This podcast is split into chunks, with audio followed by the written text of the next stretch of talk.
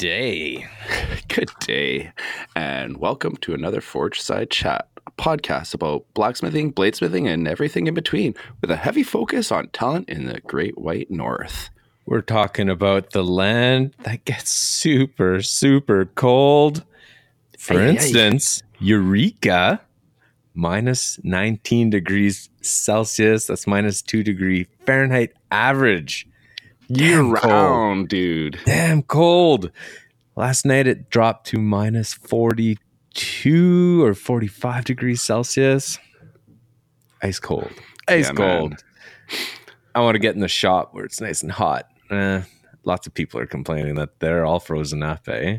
Yeah, man, no kidding. I've been seeing a lot of people complaining about the cold and not being able to be in their shop because their shop's not insulated, or some people are even working outside, man. I'll tell you what, that's dicey, man, working outside in minus 45. Oh, damn. I thought about it. I honestly considered the idea setting up the coal forge outside just to be a nut job and being like, yep, it's minus 45. I'm outside. I'm blacksmithing. I'm a Canadian. Look at me. Yeah. I did it. But I'm sick right now a little bit. So, yeah. not going to do that. That might be dumb. No. How are you doing right now? I'm doing good. You know, my shop is heated. I think it's like 13 degrees Celsius in there. That's nice. During the day. Yeah. So when I put my air scrubber on, it blows the heat from the ceiling down as well, and that really warms it up quite well. So I turned it on, and it's awesome. You just kind of played around with that air scrubber a little bit, changed up, didn't you? Yeah, I totally did. I ripped it off the ceiling. It's one I built. It's on YouTube, actually, the build. Don't follow the build, though. Someone, I think his name is Ryan, he messaged me just about a month ago. And he told me that, hey, man, you built that thing backwards. You're pushing air through the filter as opposed to drawing air. And he said, oh, you might eventually like blow out one of your motor because you're, I don't know the reason. Maybe because you're pushing like dirty air through the filter or through the motor. That's exactly what it is, man. Okay. And, so like the fan that you're running is like a furnace filter or a furnace fan, right? Yeah, totally. So there's two different types of furnace fans that you can get. One, it has the motor mounted in kind of like internally on the fan, right? Where it's like inside the cage part of the blower. Yeah. Whereas there's a second style where you can get where the motor's mounted externally and the blower is ran via a belt system. Okay. Now, if mine's internal. Yeah. If you have the external motor, you don't really have to worry about the motor being contaminated as much, right? It's the same thing as your belt sander. Think about your belt sander with the motor. Mm-hmm. You got the motor right by your belt sander, all that grinding dust. If your motor is not fully encased, that grinding dust is going into your motor, right? Yeah. Same thing on your blower fan there that you built yourself. If you got the dust sucking in through the fan itself versus through the filter, right? So now you got it the other way around. My motor sucking through the filter, cleaning the air for itself. You. Yeah, my motor cooked itself. Yeah, oh, shit. So I ended up switching it out. That's probably it's probably like a couple weeks after the guy messaged me. He's like, "Yo, you're doing it wrong," and I'm like, "Oh yeah, you're probably right because I did blow a motor." So swapped it out and. And now during the holidays, I had the 2 weeks where I was like, I'm going to do all these creative things and fun things in the shop. And I did nothing of the sort. All I did was rebuild that thing and organize my shop. But then I had to mount it back up on the ceiling. And my kids loved helping me to do that. They're like, Dad's trying to kill us. Like, I'm not trying to kill you. Just stand there and lift it up so I can screw it to the ceiling. Yeah. Nice. But if you are just listening in, obviously you've noticed that this is the Two Hosers episode. We don't have any guests this week. We thought after having 12 guests last week and then nursing our hangovers after that doing a solo show might be nice.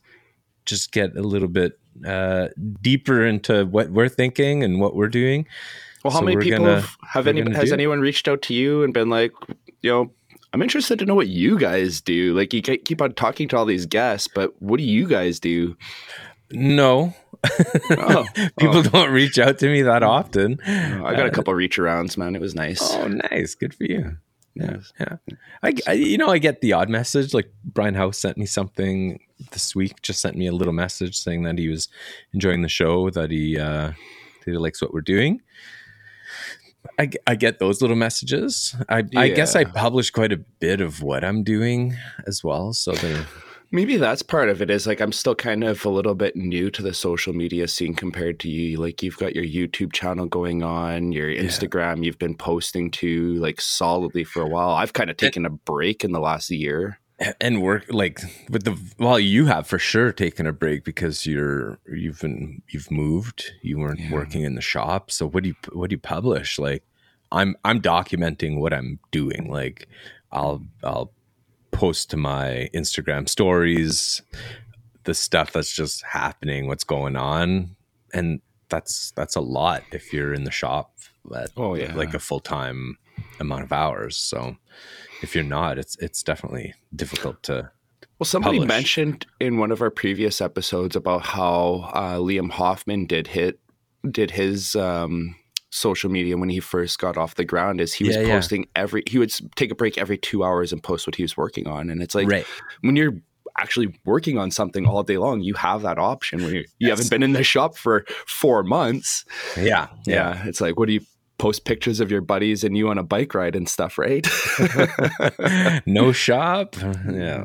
I mean, I had the shop kind of where I was dinking around a little bit with the welder, but life was just a mess, man. And like going back to a few episodes back, you had asked who would I hang out with in the shop, and I said, what the heck's his name? Social media guy. Man, drawing a blank. Freaking crazy nut job that's from New York that does all the pew, pew, pew, pew. I'm a businessman. I'm going to own the New York Jets one day. I can't remember his name either right now. Dropping off the tip of my tongue. But anyways, I'm going to find it because I want to say it. Let's just cut this out. There you go. He always pops up on my... At their Instagram account. His face is right. I see his face, but his name's not there. Gary Vaynerchuk. There you go. I found it. Gary Vaynerchuk. Gary V. Yeah. And I kind of follow his motto of like, just publish anything because you don't know what other people are going to think. Yeah. Because you're judging an image, you're judging a message, you're judging a video, whatever, and your one opinion, and your opinion is obviously very important, but at a certain point you have to just like, you know what, I'm just going to put it out there, and if it clicks, it clicks, and if not, it doesn't, and the metrics or the algorithm will take care of that post that's not clicking with people, and it gets buried, but if it does click, then awesome. So if you put 100 posts out versus 5 posts, well, you've got way bigger chance of something clicking. Definitely. That's exactly how the algorithm with the whole Instagram works. I think it was Jeff Fader that had mentioned something before on Knife Talk where he was saying that if you open up someone's Instagram and you kind of like look at everything they've posted, for the most part you can see styles within makers just from their full Instagram portfolio. Whereas if you follow the Gary V model, you can open up someone's Instagram and it just looks like a freaking collage of like mismatch everything. And I think that's what my Instagram looks like because of the lack of shop space and whatnot. For the last little bit of time, I've been posting a lot of just like whatever I can post, man, because that's the whole idea. If you're posting 100 posts versus not, well, hey, you're doing something. Something's going to get seen. You're boosting yourself, man. It's all you can do. Yeah, for sure. But it's tough to get that mindset. The mindset and the freaking time. It's the time. Oh. Like I edited a video this morning. I filmed it yesterday, edited it today. There's like for sure over an hour sucked into it. But I do like editing and I do like doing that kind of stuff. Although sometimes you just toss it in there in like TikTok or whatever, and it's way faster. It depends how you're filming it. I film like a project that takes an hour and a half, and then I slice it down so it's like a minute or two. So it's like, yeah, that's timely. I used to edit a lot of snowboarding videos back in the day, and oh man, the time that could get put into that was relentless. Oh, yeah. Hey, definitely. We're speaking a lot about time, and we've thrown out a lot of names already here. I think maybe we should just jump into this segment like right now, dude. Let's do it. All right. I mean, I usually don't do this, but right now, let's do it, buddy. Let's give everybody 10 minutes of love. Oh, you normally don't get that from me, but 10 minutes. Oh, baby. 10 whole minutes. Oh, it might not be 10 minutes, but seriously, man, there's so many people we want to give some love to. Who are some of the people that you want to shout out, man? You spoke about Brian House already. You spoke about Gary V. Yep. Who else? I've got a few other names here that I jotted down this past week, or maybe it was over the holidays. I was just scrolling my Facebook, and Dustin Smalls, Small Bar Smithy on Instagram. Oh man, he made such a beautiful hammer. I messaged him. I'm like, I'm done, man. That's a freaking masterworks, dude. It is gorgeous. It is perfection. He's like, yeah, no, it's not. Oh, you're being like too generous. I'm like, fuck, so nice, so gorgeous. So it looks like it's got to be 3 to 4 pounds and wrought in the core, and a rounding face and a flat face, and Dustin kind of he started a new thing with that, where he puts the wrought iron in the core and does the 1045 face. I know he's not the only one doing it, but he started a new thing with it, calling it Hipster Damascus. Hipster Damascus. Such a wicked awesome tag to that, like that idea. Yeah. That's so awesome. Well done, sir. Mm-hmm. Another person that kind of popped up on my feed this week was Jason Leclerc Knives. He's out of Alberta, I believe. And he was posting some of his folding knives, and they are exceptional. Again, same kind of deal where I was like, what the hell? How is this so nice? And just kind of blows my mind how skillful these people are. I'll get there one day. Jason's, he's not a well-known name, I don't think, from what I've seen. I've talked to him in the past. Man, I'm sorry. I just had a crazy coughing fit. I had to mute it there. I'm dying right now. Holy crap. Yeah, no, Jason and I have spoken in the past before. What an awesome maker, dude. We got to get him on. We have got to get him on the show one of these days. Look forward to hearing from him in the near future. Hopefully. Definitely. I know he's down. And like, it's such a, like, I've made one complete folder and one that I just kind of pieced together just quickly to see if I like the design. There's so many, like, the precision required is super high, so that everything is nice and tight and folds nicely and tucks away. Just there's it. Yeah, I need to pick that guy's brain, or any person that makes folders on the regular, but Jason Leclerc makes some sweet stuff. For sure. He's Canadian, out of Alberta, so yeah. Gotta give love to that for sure, man. So a few more minutes of love, man. You don't got anybody else? That's it? That's where you're stopping? Well, we didn't jump into YouTube or anything, but we could do that in a... Okay. Well, while we're kind of thinking about the YouTube, I'll throw out a shout out to somebody that's been kind of reaching out to me a bit lately. A guy by the name of Danny Cassel. He runs Cassel Customs, I believe is the name of his Instagram, Cassel Custom. Give him a follow. He's a fairly new maker. He's out of Nova Scotia. He's doing all of it, man. He's doing the knives. He's doing the art. He's into it deep, man. I think he found his passion, you could say. So, and he's a cool dude, man. Me and him have been messaging. How do you spell that, Cassel? Is it with a K? No, it's with a C. C-A-S-S-E-L-L. CUSTOM. That's Cassel Custom. Yeah. Oh, found it. Danny Cassel.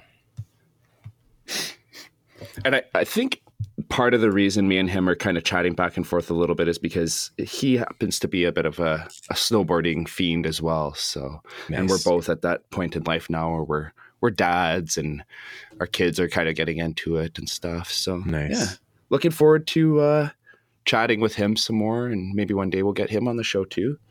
A couple of the other guys I've been chatting with, Carolyn Joannette.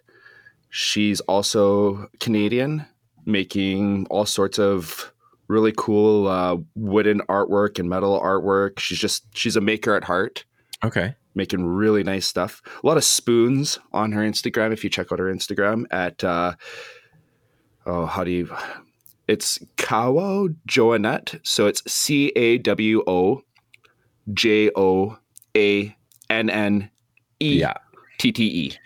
Just write CAWO and it'll come up. Popped up right away. Sweet. Nice. Just a girl who likes to build stuff and learn new skills.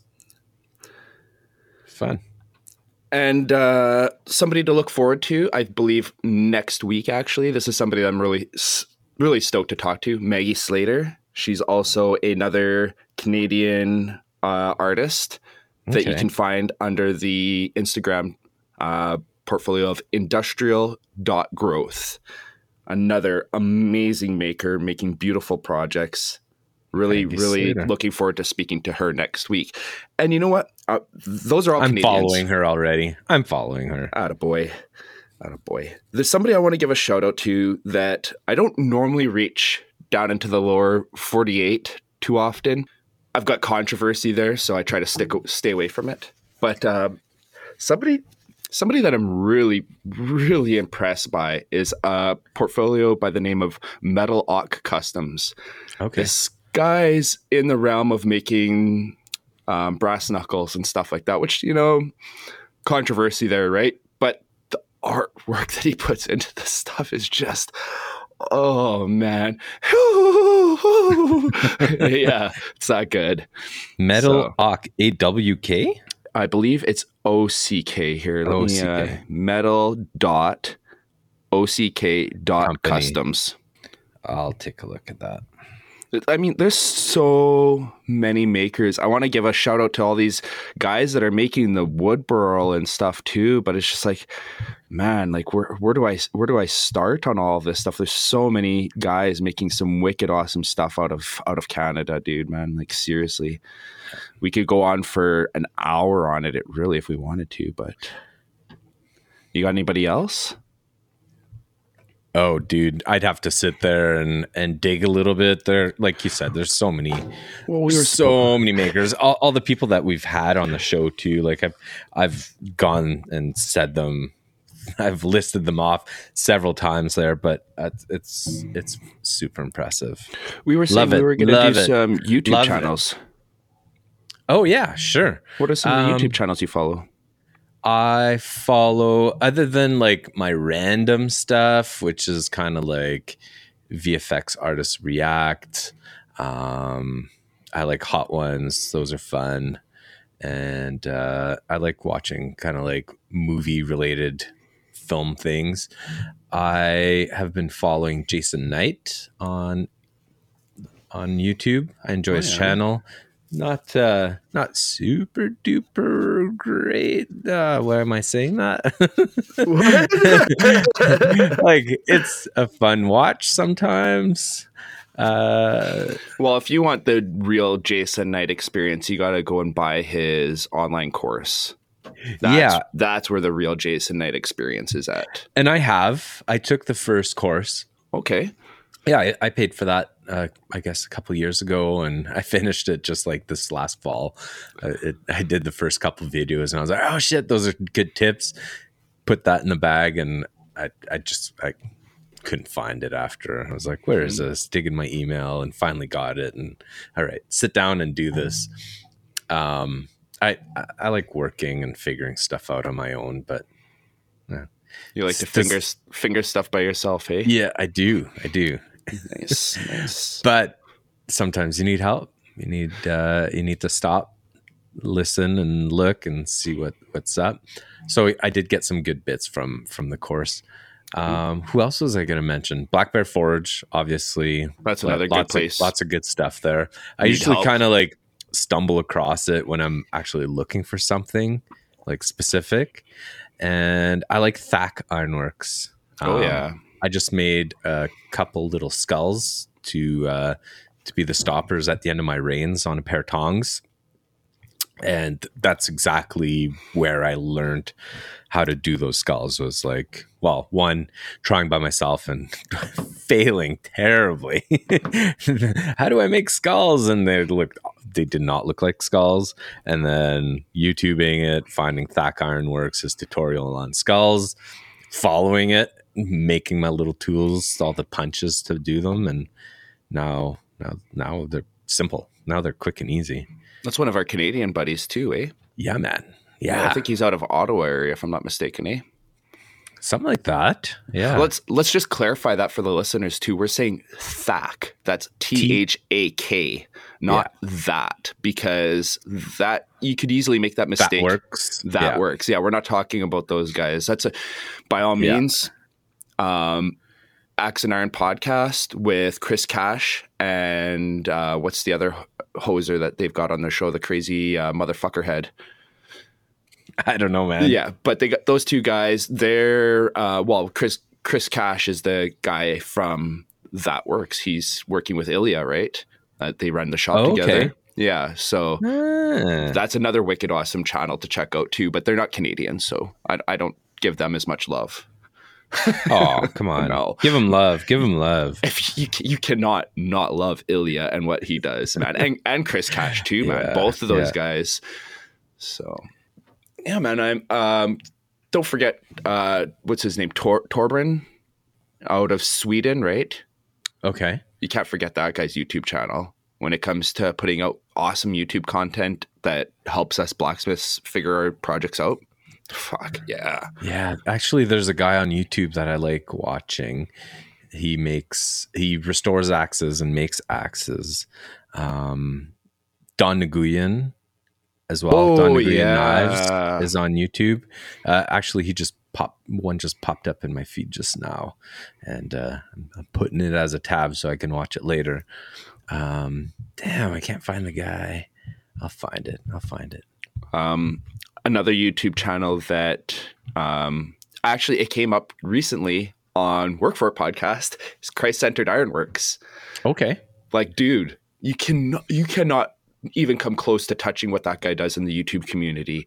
I believe, I could be mistaken, but every Friday he does a live stream and you are like giveaway heaven when it comes to his live streams, dude.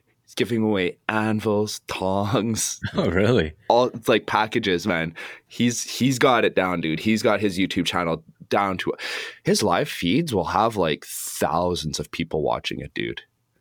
Wow, that's cool. Yeah, he's definitely been one of the beginners in the game too. So you found him? Good. No, I thought it was Peter McKinnon, but he does more like he's a Canadian. He does more like video type stuff and like camera reviews, lots of video related stuff, which I enjoy. Dies in every film. He's not Canadian, but he's cool. I like his, he's just interesting. Hey, have you ever heard? Guy? Yeah. Have you ever heard of Dakota Wilson or Baker Forge and Tool? The names ring a bell, yeah. Okay, I don't know what the connection is between the two of them. Baker Forge and Tool, Baker Forge and Tool is the guy that does it. That's Coy Baker. He is, well, claims to be the original Copper Mascus creators of Bronze Mai, Copper Mai, Mokumai. If you check out his channel, dude, the knives, everything is like copper or Kumai or whatever. It's just insane stuff. And the other channel that I brought up before that, Dakota Wilson Knives, or Instagram portfolio, sorry, he's using a lot of those copper steels in his knives, and he's putting out some really cool stuff. And I'm not a knife guy, dude, and I see these things and I'm just like, holy fuck, yeah, me so horny. All right, I got two YouTubes here. Timothy Dick, I like it. He does is axe work, and it's he talks a little bit, and he works a little bit, and he talks a little bit, and I find it interesting. He does way more than axe work, dude, man. Well, his YouTube channel is mostly recently axes. It has been. In past years, he makes all sorts of stuff. He did fusion welding on his lathe.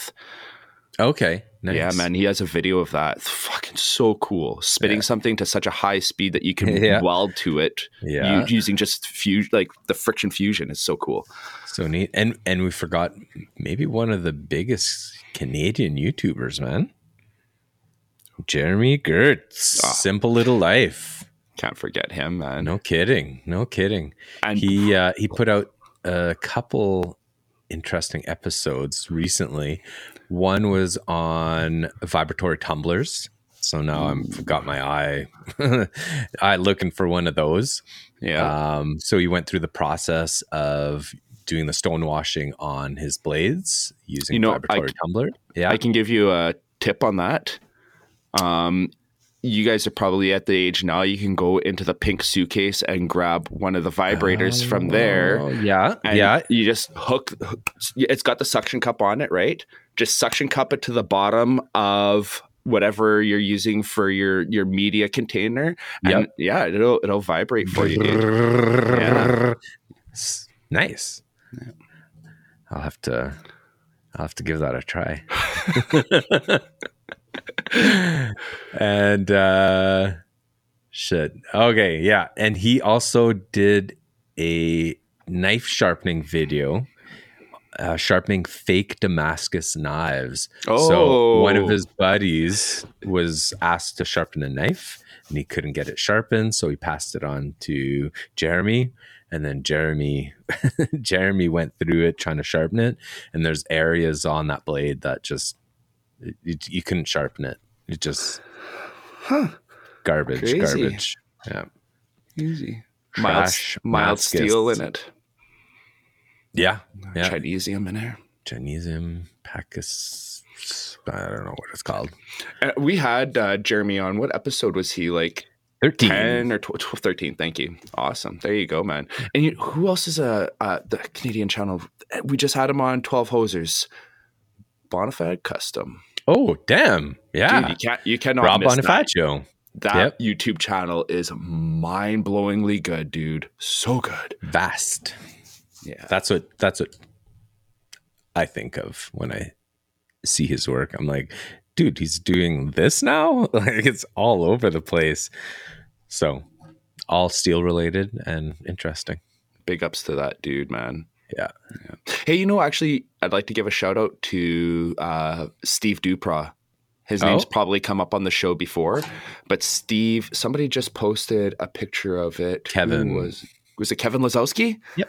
Nice. Yes. Posted a picture of his kid, what was a 5-year-old kid, using a 1-pound crosspeen hammer that Steve had made for him. And yeah, that's just awesome, dude.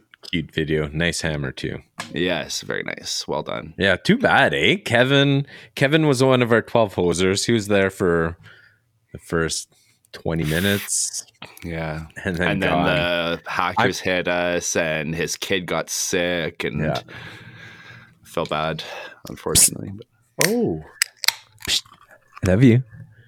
I love it's you not too, a man. Beer, though. Yeah. It's a little early. My wife's going to be upset when she gets home. You drank my peach schnapple. That's her voice when she's upset, by the way. What's my vibrator doing there? Nice. Is that an alcoholic peach schnapple?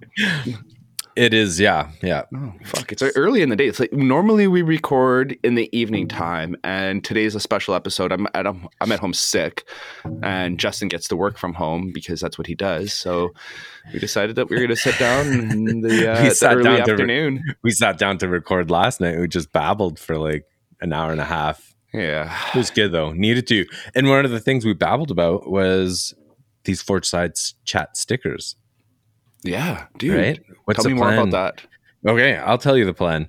So we have gotten Sticker App to print out some Forge Side Chat stickers. Awesome stickers. Awesome. There's an anvil on it with some roses. It's kind of like tattoo style. It says Forge Side Chat Season 1. And we're just wanting $5 for them. That'll get you the sticker. They're fairly large. I'll get the dimensions on it.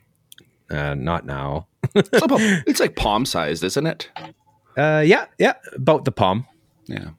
And yeah, we're gonna send them out to makers. Whoever wants a sticker, just send us $5. That pays for the envelope, the stamp, the sticker, and our gas to drive to the post office. And yeah, gives us a tiny kickback too. So that would be awesome. And then you could share the love. In the long run, if we sell all, 200 of them that we got, we'll make a couple bucks, maybe buy us, a 6-pack each in the long run after we're done with it. It's really not going to make us any money because of all the rigmarole we're going to be involved in it. Rich after this. Well, that's the podcast is already making us enough money with all of our amazing sponsors, which we have not yet brought up because we're a bunch of freaking hosers.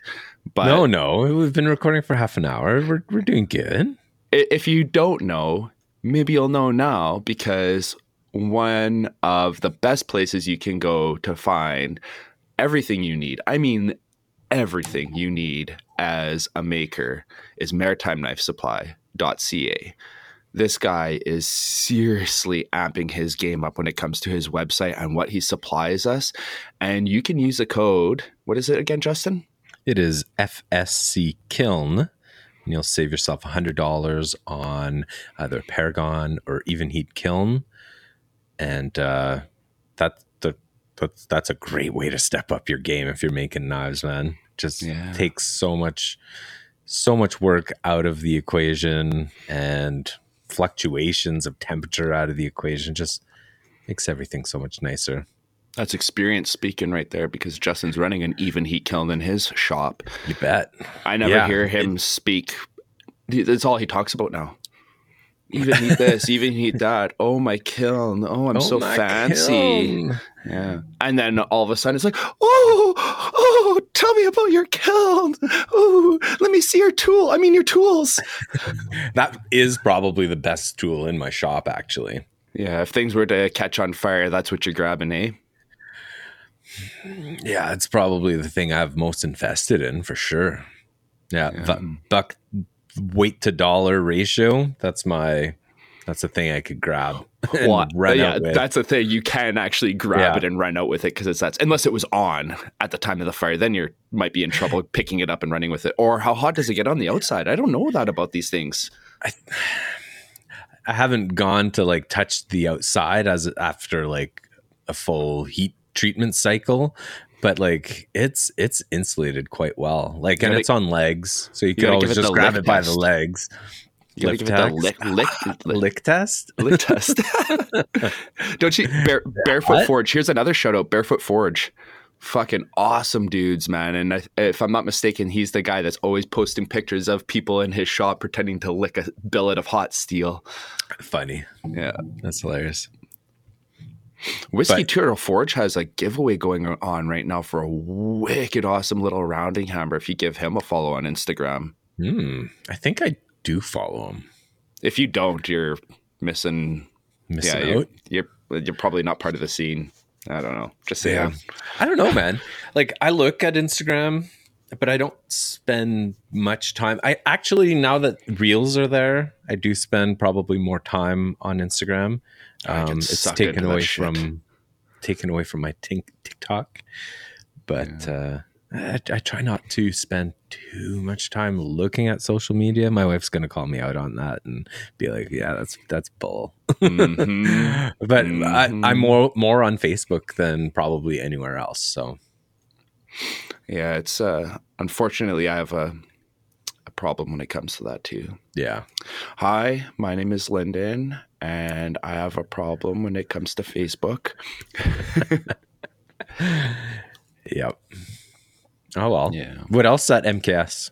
MKS is Maritime Knife Supply. Dude, man, he's seriously amping up his game. I just saw he made a post that he's going to start bringing in Atlas Anvils. He's going to be selling Atlas Anvils out of his site. Nice. I just personally made an order of steel. I ordered like $500 worth of steel from him. I got a bunch of 1084, 15 and 20, and nice. A bunch of copper rods because I guess a little bit of tip trick that I'll throw out there. It's giving away my secret in a way, but and you've never seen this from me before, but if you order through Maritime Knife Supply, you can get copper rods through him that are, I think you can get 3/16 or quarter inch. Okay. The 3/16 copper rods are great for copper roses to make the stems. Just saying. Nice. You don't have to cut them up to use for pins. You can use them for other things. Other news, Maritime Knife Supply, they're sponsoring a pretty big name right now. Dude, what the fuck? What happened there? Yeah. No kidding. If you didn't hear, Mareko Mamasi of Mamasi Fire Arts has started.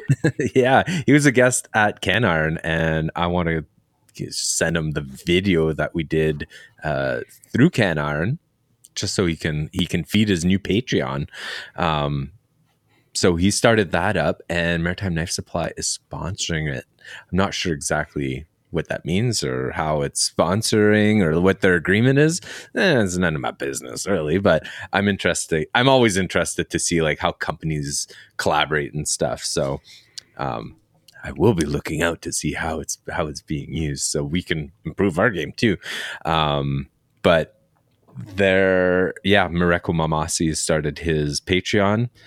I got to look at that. I have not signed up for Patreon. It's something that I know we've talked about it. And what is Patreon? How do we do this? And I avoided it like the plague, dude. Honestly, it's yeah. I just don't want to get caught into like. I don't want to trap myself. Exactly. This podcast is a trap enough in itself. Once a week, and then I listen to it in the shop, and then I take screenshots of every time that like. Something, I don't know, something's off or whatever, and then I'll come re-edit, but it's it takes some time, man. So this is the trap. But whatever. I trapped you. I get to sit down with awesome makers every week and Lyndon and have a beer or a sample. Notice how he separated me from awesome makers. That's actually a joke coming from Chris Bielak. We were he was on the 12 Hosers. We went camping. Was it last year? Might have been last year. Just like winter camping. I think it was March or April, and there's snow on the ground. We're walking the trails, and we're having pops, of course. And I'm like, man, this is awesome. All my best friends are here. Rich, Gigi. Oh, and Chris.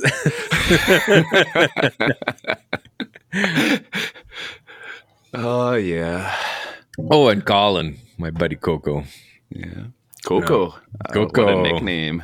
Yeah. I don't know. It never used to call him that. It just stuck like a couple years ago. So, hey, you were speaking about the Mareko video, and you know, we do have that video available still. If you head over to caniron.ca, that video is on that website, along with a slew of other awesome videos that we took at Can Iron, the virtual edition. If you want access to that, though, there's a password you need. Yep.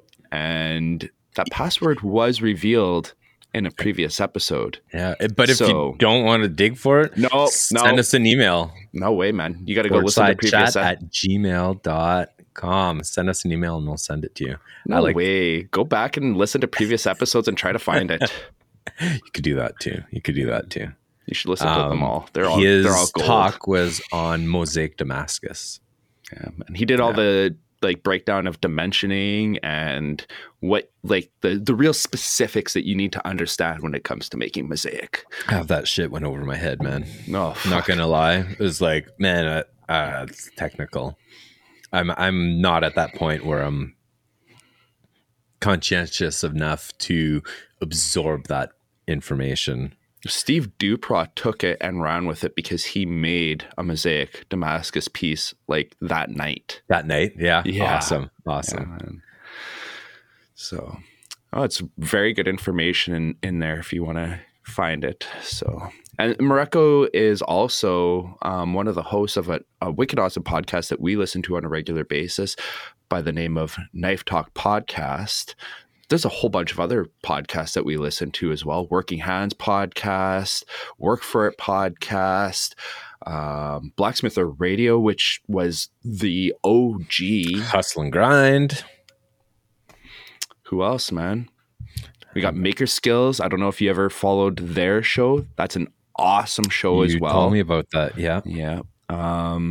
Working Hands, obviously. Yeah, they came up already. We got Tony Woodland. He was one of our previous interviews. Did you know that Derek Melton had a podcast? Yeah. Yeah. Dude, okay. If you're not listening to that, what the hell? That is actually his style. His style's off. I found it when he TikToked about it and I was like, oh, cool. I'll go check it out. Yeah. I think he's 50 something episodes deep. Yeah, they're short, and they're usually when he's driving or something. So yeah, that's so the audio format's a little off there. Yeah, because he tries to jam it in when he can. Man, he's a busy dude.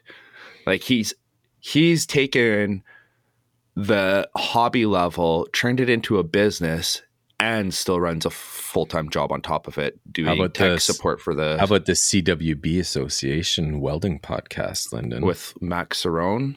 Yep.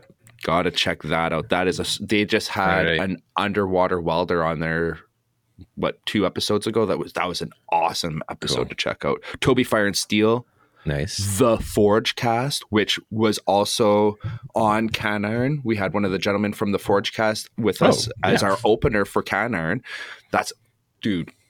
Yes, the information on that podcast is Valhalla. Awesome. Blacksmith Pub Podcast. They've been putting out new episodes again recently, which is awesome because I freaking missed them. Jesse Savage and his buddy, Rick Barter. Super good show. Super good. Making It with Jimmy DiResta and Bob Caglett. Dude, Jimmy DiResta. Yes. And of course, our favorite person in the whole world, Jeff Fader at the Full Blast. Blah. No, he's cool. Oh, hey, did we mention Simple Little Life? Yeah, we did. We did. Okay. Cool, man. As the YouTube channel, though. Yeah. We mentioned it. Yeah. He's also got a podcast. No, he doesn't. Well, he did. He does. I forget. He does a different one. Yeah. He hasn't been putting out new episodes, man. So no. It's been a while. He stopped, I think, and he's doing a different podcast with a buddy from the U.S. That's he said, right? Can-Am Soup. Man, good memory. Yeah. Well, no, I forgot completely that he was doing that. You got the good memory. Look at you, so handsome and smart and wow. Yeah, handsome. Did I mention handsome? You did. Okay last episode. Sure. The hackers were saying how good looking I was. Now you're saying how good looking I am, and how who's saying that I had a nice voice? Yeah, I think it was on the podcast as well. It was, yeah. Somebody was like, "You've got this rubbing me all the right ways, stroking me in all the right ways." Yeah. That was I say stroking me in all the right ways because that was. Something that was said by what the hell's his name now from the Tragically Hip. Gord Downing said that in one of his concerts. It's a live recording, I think, from the Roxy, and he's playing in the Maritimes, and he's like, "You guys are rubbing me or stroking me in all the right ways." That's just something that's stuck with me ever since I heard that back in the '90s, right? Yeah. So classic, yeah. Classic band. Tragically Hip All the Way, man. Definitely. If you're not Canadian, you might not know who they are. And if you don't, fucking go check them out, man. Such good rock and roll. Such good rock and roll. So that's like way more than 10 minutes of love, dude. Like, well, that was 10 minutes and then we did a little something and then there was another 10 minutes, I think. So it's always good to take a little break and come back to it again, right? Second round. I think so. She always enjoys the second round. Oh, thank you so much for the second round. What's that? I don't know. I've heard about it. You heard about it? Yeah. What are you working on right now, dude? Right now, I have stopped my holidays. I am now working again. I have a few knives that are on the bench, some that are being... that are kind of like in the list of things to do. I have got a camp knife that I'm making a buddy, which is totally different style than what I'm used to. I ended up spending about 45 minutes on the phone with the guy, sending pictures back and forth, like as I'm drawing, right? Are you charging him for that? No, because I've got a nice new knife design out of it, which is worth the money or worth the time in my books. The only reason I bring that up is because that's one of the aspects of what we do that most people tend to overlook, is that you could spend almost an hour on the phone with somebody and make $0 out of it. Yeah. Yeah. Yeah. When there's a positive outcome, like getting a new knife design, I don't mind. And it's a buddy as well. Like it's a good friend. And he's like the one guy out of the crew that doesn't have a custom knife from me. So he's like, yes, I finally get a Justin knife. I'm like, yeah, you do. Let's design it. Let's draw it out. And he's like, no, I don't like that. I'm like, what the fuck? Which was great. Like at first I was like, shit, dude, like this is my style. But then he was like, okay, let's, can you make that narrow or that change that point? And it totally looks different, but it still does have aspects of my style. But it kind of pushed me to like expand the horizons, I guess, or like push my limits a bit. You're growing. I'm growing. Oh, it's growing. So thanks, Devin. Thanks, Devin. Tell this lady to take off already. She keeps on coming in and interrupting us, eh?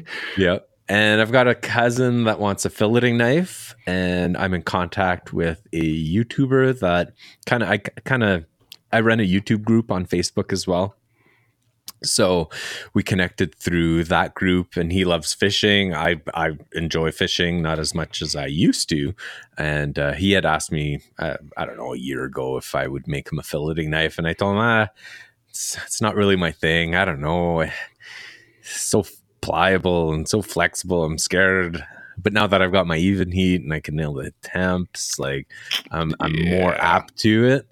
And so I'm going to be making a run of filleting knives, and like ice fishing here in Manitoba, like huge. There's the Winnipeg or Manitoba ice fishing group, and it's mental. It's huge. You go out on the ice, and it's a freaking town out there. Yeah, like it's town out on the ice. It's amazing. You know what? I want to capitalize on that a little bit. Yeah, man. Like if you go to Lockport in the wintertime, it's got a whole new town on the ice. It's insane. So yeah. Lockport and then Winnipeg Beach. Yeah. Yeah. You go further north and Nestor. Yeah. Yeah. All those places. So Victoria. This guy does a YouTube fishing channel, and he, I reached out to him and said, hey, I might be doing a filleting knife. And he's like, yeah, I'll buy one. So I was like, fucking like awesome. But it's not just that. I also messaged him, asked him what attributes he liked in a filleting knife, like what length, what handle materials. And it's not like it. Part of it is to create that connection with the customer, so that he knows that I'm paying attention, and it feels like a bit of a collaboration. But also, so I can make a better knife, but also so he feels that connection and actually like, wow, yeah, man, this guy's actually listening to me, and he's going to make an awesome knife, and I want to buy it from him. So it's kind of that small psychological play, but it's also benefiting myself and him.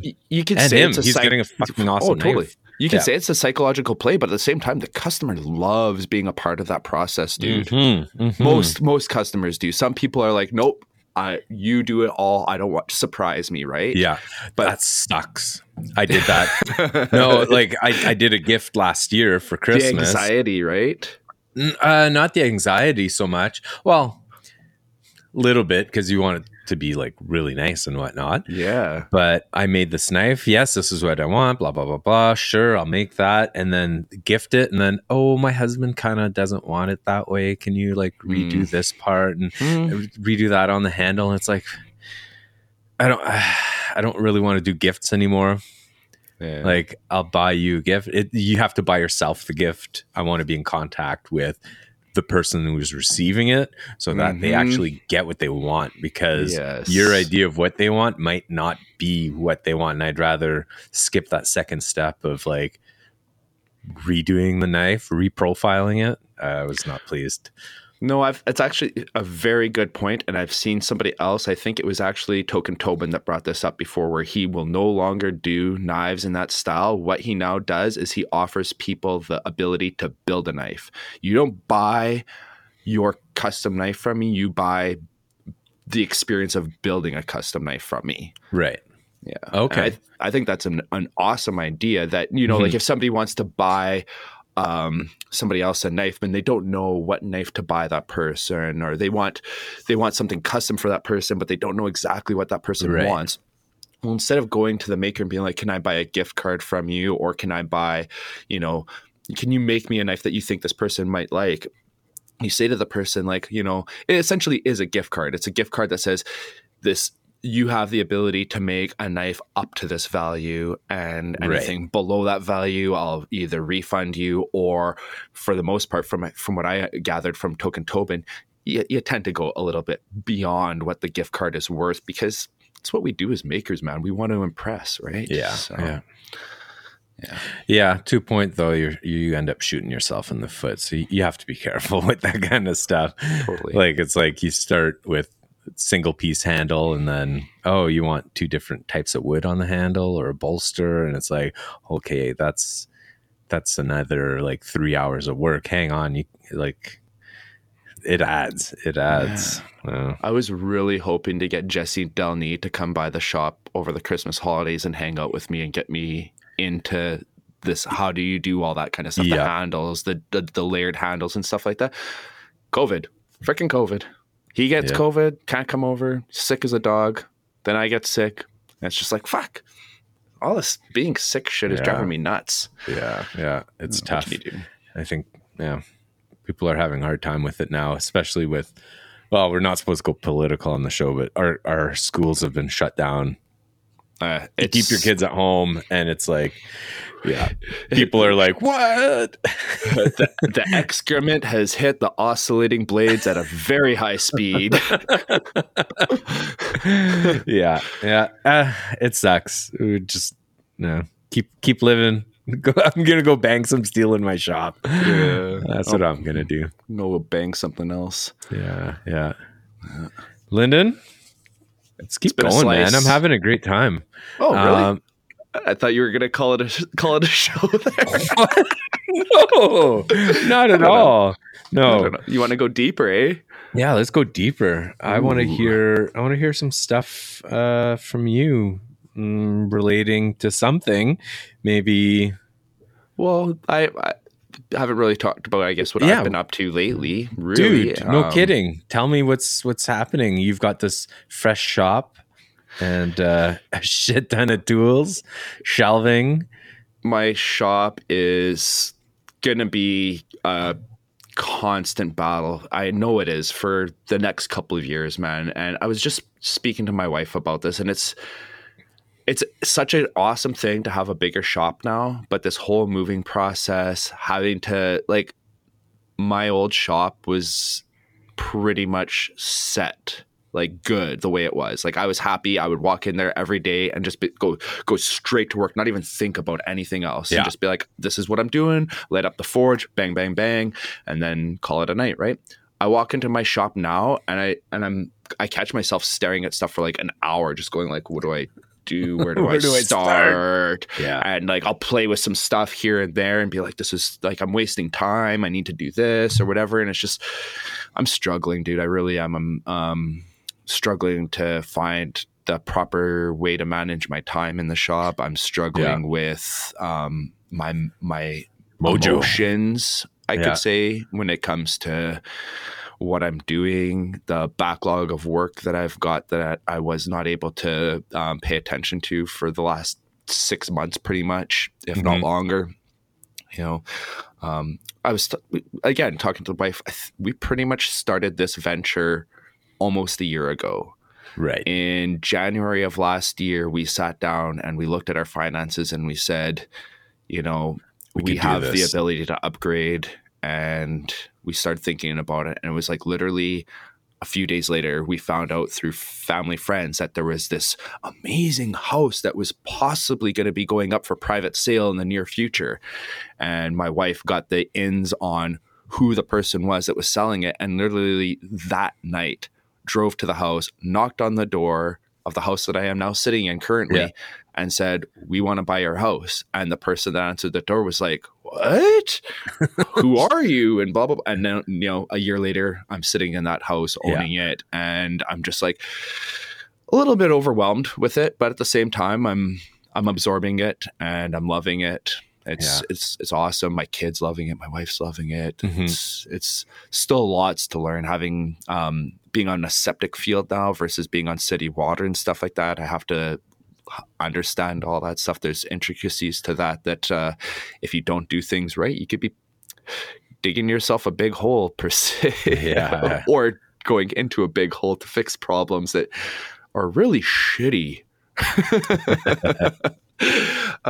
But yeah, man, the shop is getting set up. I've done a few projects in there. I did some wood projects over the Christmas holidays that created an absolute mess. I'm not necessarily a woodworker. I've got a lot of wood skills. That's the problem. I don't have a dust collector in my shop. Yeah. I do have a shop vac, and the shop vac was used as much as possible, but it's still, there'd be a haze after cutting some wood and sanding and stuff. And it's just like, oh God, I wish I had, I sound so, what's the word that I'm looking for? Cry me a river. Yeah. Oh, I wish I had a separate wood shop from my blacksmithing shop. From your huge blacksmithing shop. Okay, so the shop that the blacksmith shop is in right now, it's 26 by 38, right? But I've been parking my truck in there as well because it's there's kind of the parking bay on the one side. So it's not, I don't have the full shop. I've got like half of it. So I've got like 26 by, what did I say? 26 by 38? Yeah. So I've got probably 26 by 26, something like that. Yeah. Maybe a bit less than that for that's where I shop. It's still way bigger than what I had before. I got the 10-foot ceiling so I can go up with the racking. That makes a huge difference. You know what it also makes a huge difference for? Heating the bloody shop. Yeah, no kidding. Fuck, man, my electrical bill. I'm literally so worried about my electric. I haven't got it yet. Yeah. But it's going to be nasty, man. My electrical bill in the wintertime at the old shop could easily run up to like $300 a month. Wow. Dude, yeah, man. I think I'm going to be pushing about $500 a month this round.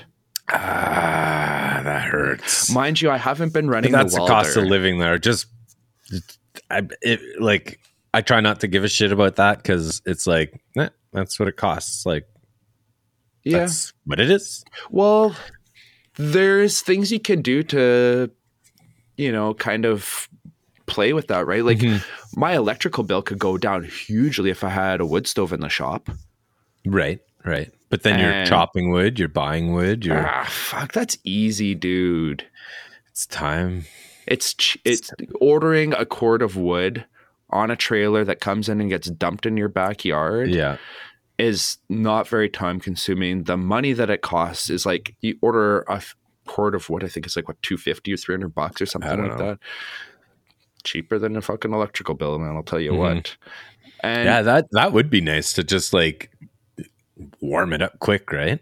Yeah.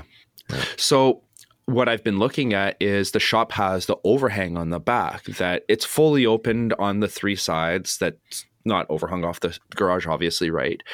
And it's got a quartered down floor to it. So I'm like thinking, I spoke about this in the past, I'm pretty sure. That'll be thinking about anvil. Moving, yeah. That's where the anvil is going to go. The power hammer is going to go back there. The forge is going to go back there. I'll be able to run. I'm going to make the propane forge portable. Like right now, my propane, it's fucked. I was just trying to do some wrought iron forge welding the other night. My forge, I'm like cranking it up and my monitor's going off. My CO monitor's going off. It's like, and I'm like, my forge is fucked. I don't know what happened, but in the moving process, something with it. I know one of the fittings broke and I replaced the fitting on it. It was just a simple brass elbow that snapped, replaced it, but something in there, it's something went awry. Yeah, it's messed up. So I got to rebuild my forge. When I rebuild it, it's going to be a portable forge, not super easily portable, but something that I can, you know, either on wheels or whatever, bring it into the overhead area and have that. Because right now, dude, -40 outside. I don't care how hot that forge is running. If I'm in that overhang, I'm freezing my ball sack off for sure. So at this temperature, I probably won't even do any blacksmithing. You wouldn't do, yeah. But the whole idea is to set up the nice shop as a machine shop. I'm going to have my lathe running Metal in there fab. And my welder and stuff like that. That'll be where all that happens. Nice and clean. I've got, I just set up my air filtration system the other day. We were speaking about this and I was going to mention this hose head right here has the internal motor set up going for his air filtration system, just like you. Yeah. I push mine right outside though. And I bring in fresh. So I have it set up in my window so that the blower is in the lower half of the window and then the upper half of the window is open. I took it's not just a furnace filter. It's some sort of crazy filter that I found. And I put that in the window. I saw one on sale recently like that on Kijiji, I think. I messaged the guy, but he's north of the city. I should get you to pick it up for me. I was supposed to go north of the city in the near future here because there's a gentleman that's got a lathe for sale and I'm super interested in it. And we were trying to line it up and now he's ghosting me. Damn. Yeah, man. But I like that little window unit you have. It just, because I have a box fan in my window, so I need to crank my window open a little bit, put the box fan on, crack my door open a bit so that air actually circulates through. But I like your system where you just like, you blocked off a window, you got your fan or your blower pushing air out, and then it's drawing in from another location, which is... it draws in from the same window. Oh, the same window. But see, so this is where I was explaining so the fan's in the lower half, the filter's in the top half, so it's blowing out the lower half, sucking in the top half. So I put the filter there to prevent anything kind of like sucking back in. So essentially it is doing the same thing as what your air scrubber is doing, but it's bringing in fresh air as well. Right. Which is like extremely necessary with the forge I'm running right now, unfortunately. Nice. So you've got your anvil set up, your forge is set up, but needs some repair. What are you doing for storage in your shop right now? I've got a couple of different pallet racks that I picked up through. So my work actually had some ends that they were throwing out because they got banged by the forklift. And I was like, you know what? I can. Are you driving the forklift, Lyndon? Just crashing into shit. I want that. Oops. Smash. Oops. I dropped this off the shelf. Can I take it home? No, it wasn't.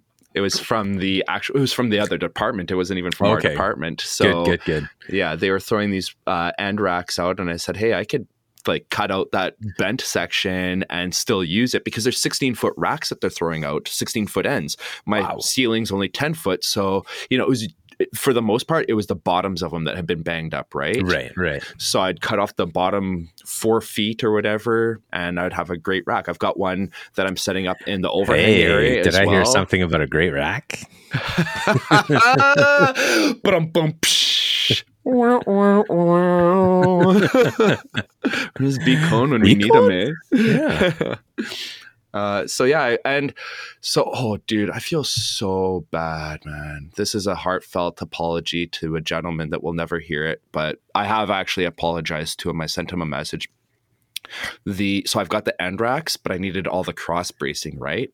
I found one guy that had a few of them for sale when I bought them, but that's all he had was like a few of them. So I've got two shelves set up on a rack system right now, and it's enough for some storage, but I've got all these other ends and I want to make more racking. So I found another guy that's selling them, and I was like, I don't think these are going to work. He's like, yeah, you can make them work and I'll sell them to you for cheap. So awesome. I went and picked up, I bought 10 more of them for cheap. We're loading them up, and somewhere in the mix of loading them up, I'm holding one end, he's holding the other, and I'm like, oh, hold on. I just need to step over this so that I've got a better angle. And I put it down, and he's standing there. He looks at me, and I'm okay. So I step over, and when I stepped over, I turned my back to him. So I don't know what the fuck happened. And as I'm stepping over, and I didn't kick it, man. Like I thought about this. It's like, maybe I kicked it by accident or something, but I don't know what happened. But all of a sudden I hear this tumbling sound and him going, oh, and I turn around and he's like walking away. And I'm like, what the fuck just happened? And the one he was holding on to was like off to the side on the ground now. And I'm like off of the forklift. And I'm like, what the fuck just happened? And he's like limping around, and I'm like, oh no. And he's like literally like shaking, looks like he's gonna puke. His face went a different color and everything. And I'm like, oh my God, what do I do? What do I say to the guy? I just kind of like let him breathe for a little bit, and I'm like, you okay, man? I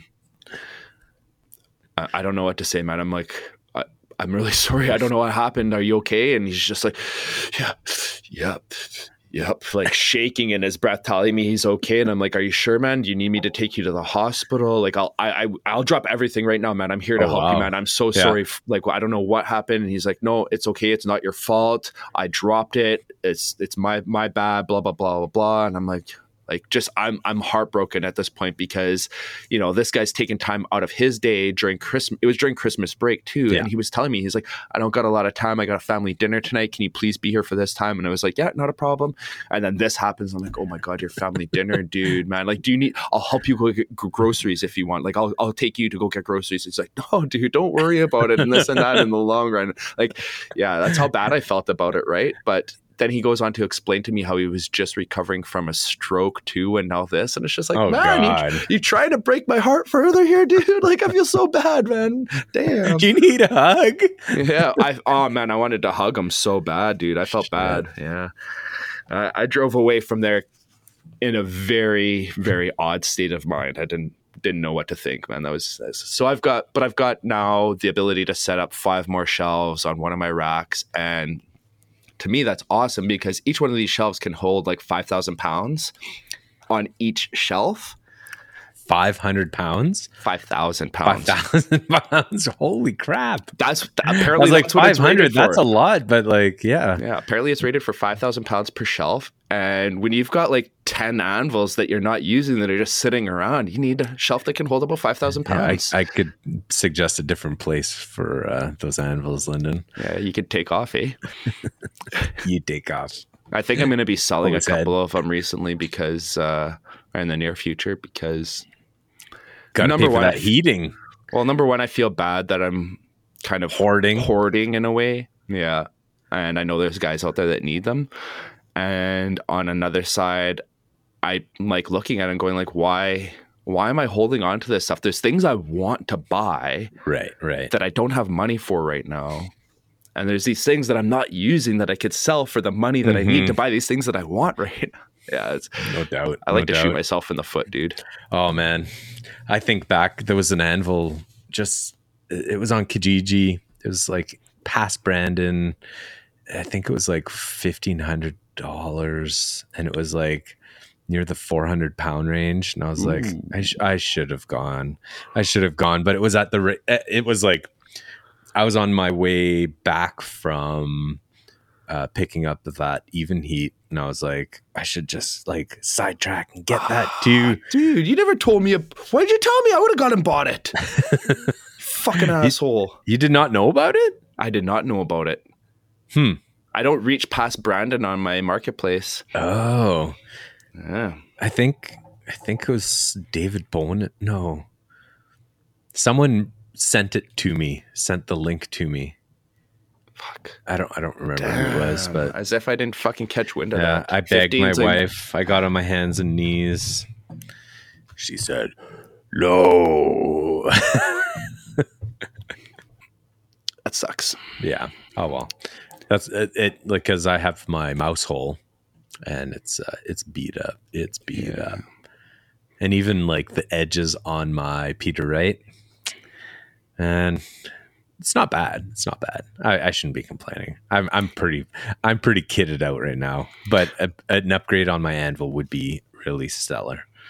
See, but if I were to get a new tool for my shop, if someone said, "Justin, you have one tool coming into your shop and you can pick whichever one," I would probably, I would totally do it. I'd go Maritime Knife Supply, and I'm not just pitching it out because he's a sponsor.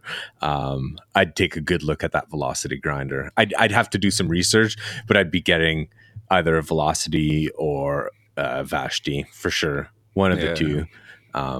That's a big step up in the game to have one of those. Well, I've got a buddy who was asking me, "Can you do serrations?" And I was like, "Yeah, I can. Like, I can do that." But thinking about it, my grinder does not pivot onto itself. Like, I can't change from a vertical belt to a horizontal belt. Like, a lot of the grinders will pivot onto themselves. Mine does not do that, and that's, I think, it would be a lot easier on my back to do the serrations, having it in that horizontal orientation compared to vertical, because I'd be totally twisted up. So yeah, that's what I would get. Definitely. You kind of jumped into that out of nowhere. I think I have a funny feeling that you've been thinking about that question a lot since it got dropped on the 12 Hose Heads episode.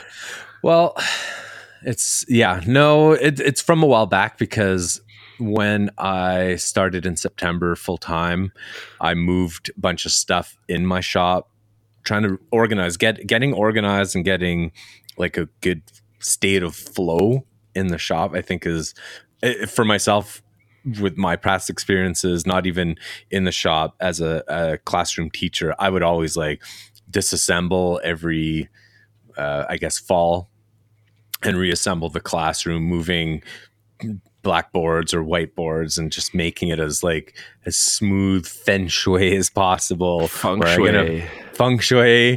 Where am I going to put my aquarium? Where am I going to put my plants? Like, just making everything as smooth as possible.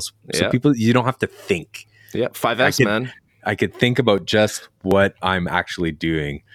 So when I was doing my stuff in September, moving my shop around, I moved my grinder specifically to make space for a secondary grinder. And Nick Tobin has that Gen 3. Yeah. He's still trying to sell it. And I'm like, really? The shipping, I don't know. Nick, what's the shipping to get it to Winnipeg? It'd probably be about $100, man. Yeah. That's not with Manitoulin.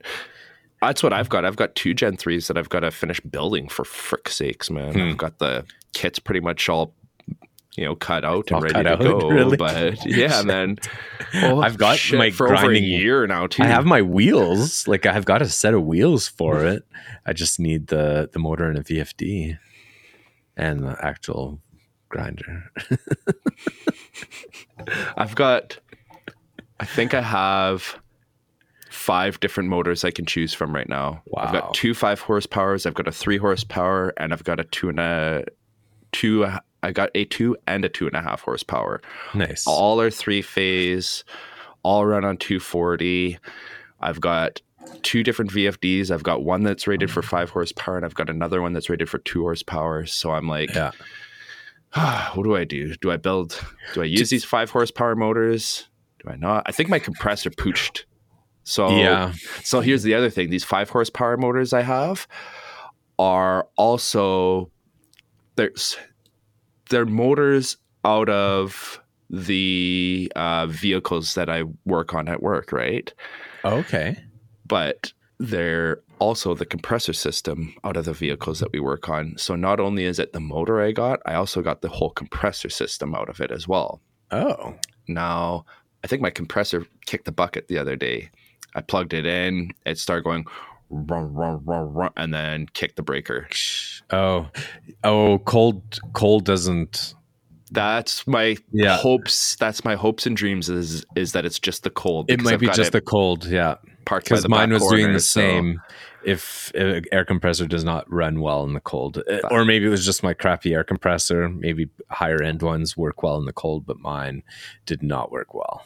No, that is my hopes and dreams. That it's just the cold. Otherwise, I'm going to take one of these 5 horsepower motors I have, hook it up to the VFD, and plumb it into the tank, and I'll have a new compressor that way. But yeah, maybe that's my best option, to hook up a VFD and all that. Oh God, one of these days I'm going to get myself the generator, dude. At the same time, I've been dealing with this. Well, I dealt with this week. I was like, okay, I need to build a shelf for this toolbox. I want to put it next to my my drill press. I'm like, should I run to the store and get some wood and make it? And I was like, okay, what scrap do I have? What garbage do I have that I can just make it? Not drive anywhere, not spend money, and just use garbage that I've got around to make this thing. And I needed rags a couple weeks ago for doing something in the shop. And I was like, what shitty shirts do I have in the back of the closet? Because I don't want to run to the store and buy a pack of rags when I've got a closet full of rags. That's silly. Hilarious. My wife just asked me the other day, do you want this bag of old t-shirts? Yes. Yeah. Because you can go to the shop and buy some, go to Princess Auto, but I've got a closet full of old clothes that I don't wear, or and how often my wife had a bag of kids' clothes. Oh, let's drop this off at Valley Village. And I was like, yeah, no, I'm just going to use them as rags. Well, you shouldn't do that. You should just donate it. And I'm like, yeah, but I'm not getting anything in return for that. Yeah. Or I'm going to go buy $20 worth of rags. Donating to Value Village is not donating, for fuck's sake. Those assholes, man. No, not anymore. It's hard to find a place that's good about that stuff, right? Goodwill's pretty decent about it, but man, honestly, there's donation centers like that have popped up specifically because they know there's a profit that's ran off of it, man. And it's kind of bullshit.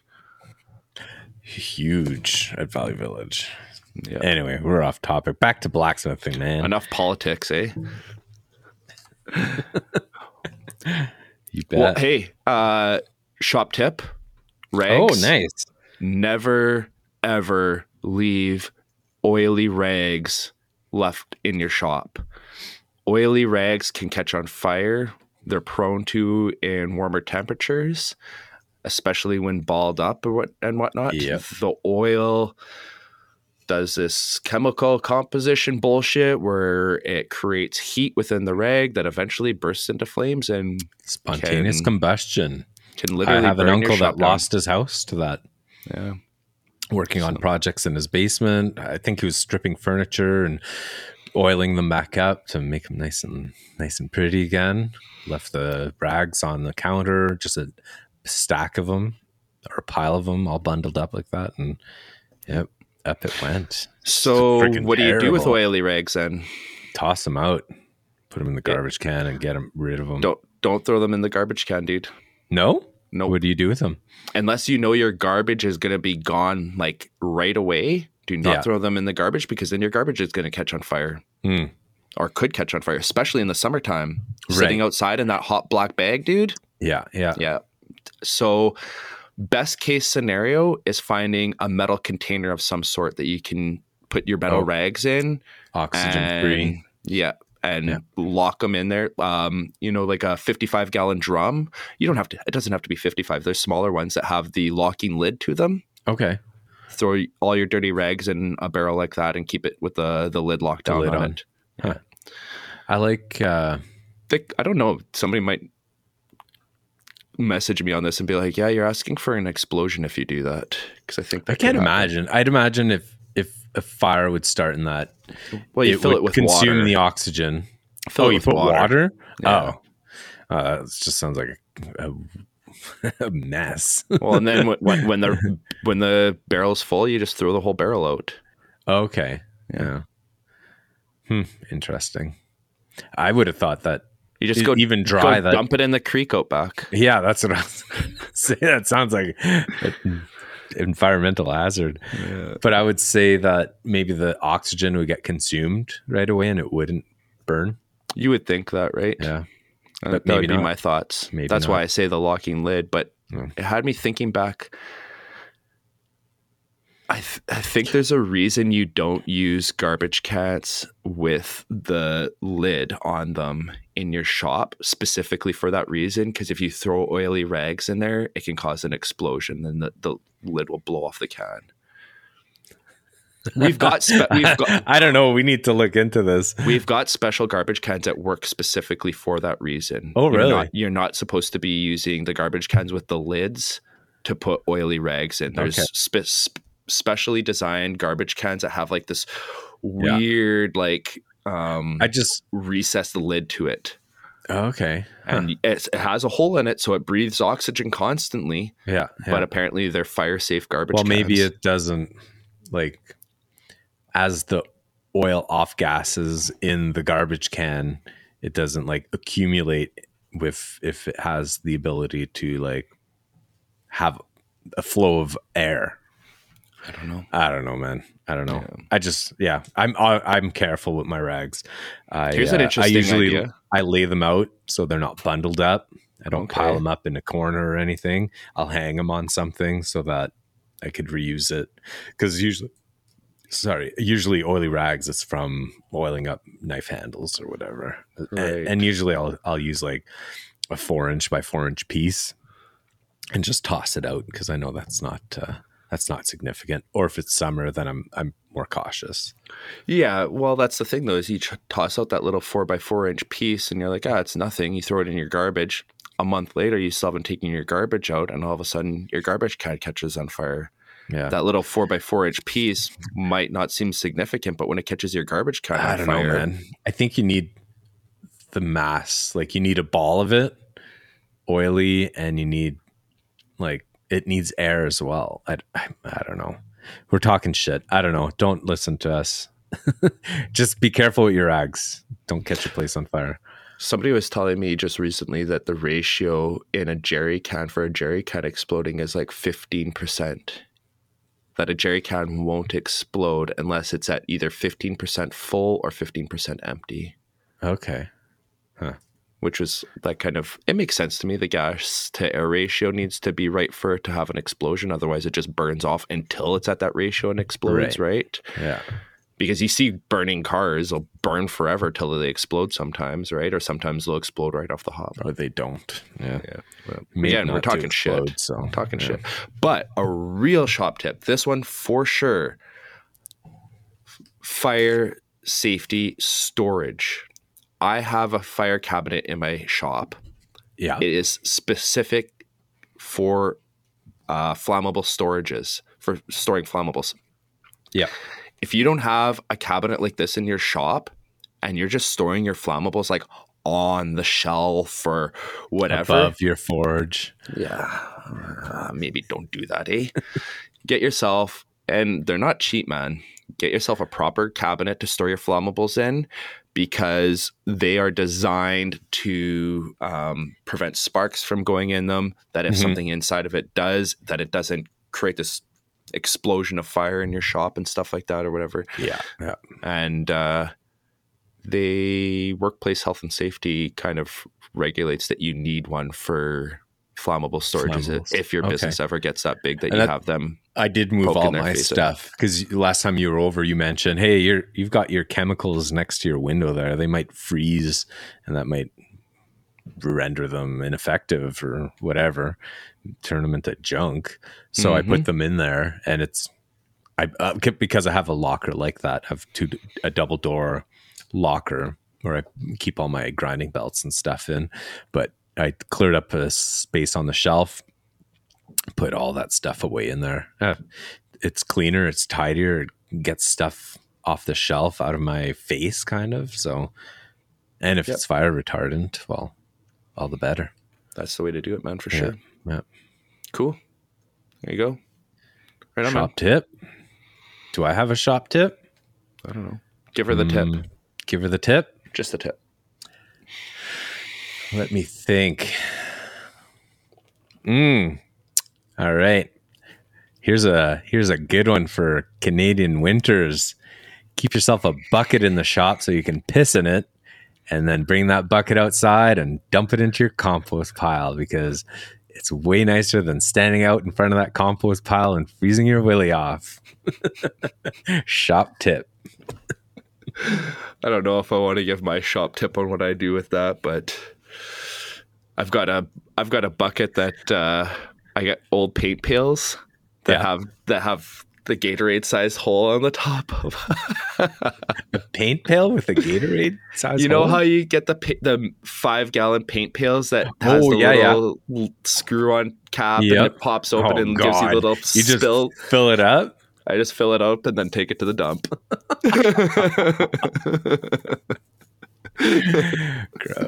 Gross. Yeah, I don't want that piss in my backyard. I put it in my compost, so I don't know about it's good that, for the gardening. Is it really? I think so. I wonder about that. I saw a video once online. It's got to be true. Barrel else drinks his own piss, so. I think it was on Knife Talk. They were talking about him, how he gets off the. Yeah, it's probably a year ago, but I thought it was hilarious. Yeah, Bear Grylls gets off the helicopter. They dump him off into the middle of the forest. First thing he does is just takes a piss and takes a sip. I've been waiting all week for this. Yeah. What the fuck, eh? You might want to wait till you're out of water before you start drinking your own water piss. Around. Yeah. You're in the middle of nowhere. There's definitely not clean drinking water anywhere around you. But you know who's better than Bear Grylls? Who? Come on, man. Who's the Canadian Bear Grylls? Or why are we even comparing? Honestly, I don't even know, dude. I'm not in that game, dude. Survivor Man. Oh, interesting. Yeah. I don't even know who that is. No, I'm terrible for this, man. Honestly, I'm gonna get a lot of hate for it, I bet. Oh, dude, you are definitely gonna get some hate. Here Survivor Man is Les Stroud. He's a Canadian guy that you've never seen Survivor Man. I don't watch TV, dude. Oh, yeah. He does. He started off. He does. I don't think he does it anymore, but he used to basically do a drop off in the bush, with limited to no supplies. So sometimes he'd have a pocket knife. Sometimes he'd have an energy bar and some string, just random stuff that you might be with. A Gatorade bottle and a pack of matches in the middle of northern Saskatchewan. Some darts. Yeah. Pack of darts and some beer, eh? Pack of darts and a 2-4. We're good to go. It'd be good for a while. All I need is a Tragically Hip playing and I'm happy, man. Hey? So his TV show was him documenting himself surviving for a week and getting out of the bush. So he'd be there in spot trying to survive, building shelter, or he'd be, this mission is I'm extracting myself from the forest. I need to go in this direction. So I'm walking in that direction. If I need to cross a river, walk around the lake, so be it. Super interesting. All over the world too. Lots in Canada. To do something like that, man. It'd be so cool. So cool. I used to spend a lot of fucking time in the bush when I was a kid, dude. Yeah. Growing up in northern Manitoba, dude. I don't know how I never got eaten by a bear or even chased by a bear or anything like that, man. It blows me away the amount of times I was in the bush by myself. Scared. Black bears are scared. You'd be worse into running into a moose. Moose are way more dangerous than bear. Moose can be super dangerous for sure. Yep. Yeah, I actually pet a moose on the face when I was a little kid. Oh my God. Yeah. Rode up to it on my bike. It was in BC too, fuck. Oh yeah. Was it an elk? See, that's okay. So it's a good possibility it was an elk. And elk can be pretty fucking tame. Yeah. Yeah. So, but I was more than adamant as a child that it was a moose. It was by itself. Elk tend not to be by themselves, but yeah. Interesting. Well, brother, what's going on in your shop this week or this upcoming week? Any goals? Yeah. Something you got to do? Too many goals. That's the problem, man. Too many. I don't know where to start. That's been my biggest struggle, man. I've got so many things I need to get done. I just don't even know where to start. I go in there and I'm just like, I'll start one thing and I'll go to another and another, and things are getting done. They are. It's not like I'm like not getting things done. There's, oh man, I got to figure out this water problem in my shop. I've been parking my truck in there, right? And with all the snow and everything that melts off my truck, I get water on the floor. Yeah. Cement, beautiful polished cement floor in my shop, but it slopes to certain areas, right? And I'm getting pools of water under my fucking rack. I'm like, shit. Oh god! And so I was just looking. Extra humidity going to make stuff rust? Well, that's an issue. Potentially, that's an issue. There's also the issue that all my windows and doors are frosting up like a motherfucker too, and it's just like, this sucks. This really sucks. Maybe I shouldn't be parking my truck in the shop, but I'm enjoying hopping into my truck and it being like not freezing cold in my truck, right? That's a nice treat, I'm sure. Oh god, dude, I've never ever had my truck in the shop in a garage up until this point in my life. Yeah, it's all I care about now is getting into my nice warm truck. I don't even care about my shop anymore. I'm just like, nope, truck net. I don't care what's in the way. Move it out of the way. Truck's going in the shop. But no, I know, man. The water issue. So, and I was just looking at this the other day. I'm pretty sure the previous owner actually had like a strip of caulking on the floor where it likes to drain towards. So I think I'm going to have to redo that strip of caulking so that that way the water doesn't go past that, right? It pools up to that point and then it's good. Yeah. So I think that's what I'm going to have to do. Yeah. It's tough, man, eh? What do you got going on in your shop next week or in the near future here? Kind of shared that a little bit with the knives that I'll be making. I got to design the filleting knife, which I love fishing, like I said, so I'm looking forward to that. I also have two little what kind of knives are those? Paring knives. Two small paring knives that I'm working on. I experimented with them, trying two different types of clay on W2 to see if I can get homoins on them. On a paring knife? Whoa, dude. Yeah, I don't know. I had W2. I wanted to make them out of W2 because I've never used it before. And I've tried claying up, I think it was 1095 once, and the clay just blew off. I didn't know what I was doing. This time I put them in my kiln at like 200 degrees Fahrenheit, just let them bake in there slowly so the clay dries, so you don't have moisture inside of the clay. Okay. Before ramping up the temperature to quench temp. And the one clay seemed to stick on better. Like I pulled it out of the oil and the clay was still there. The other one, the one side all fell off. So I don't know what the result will be.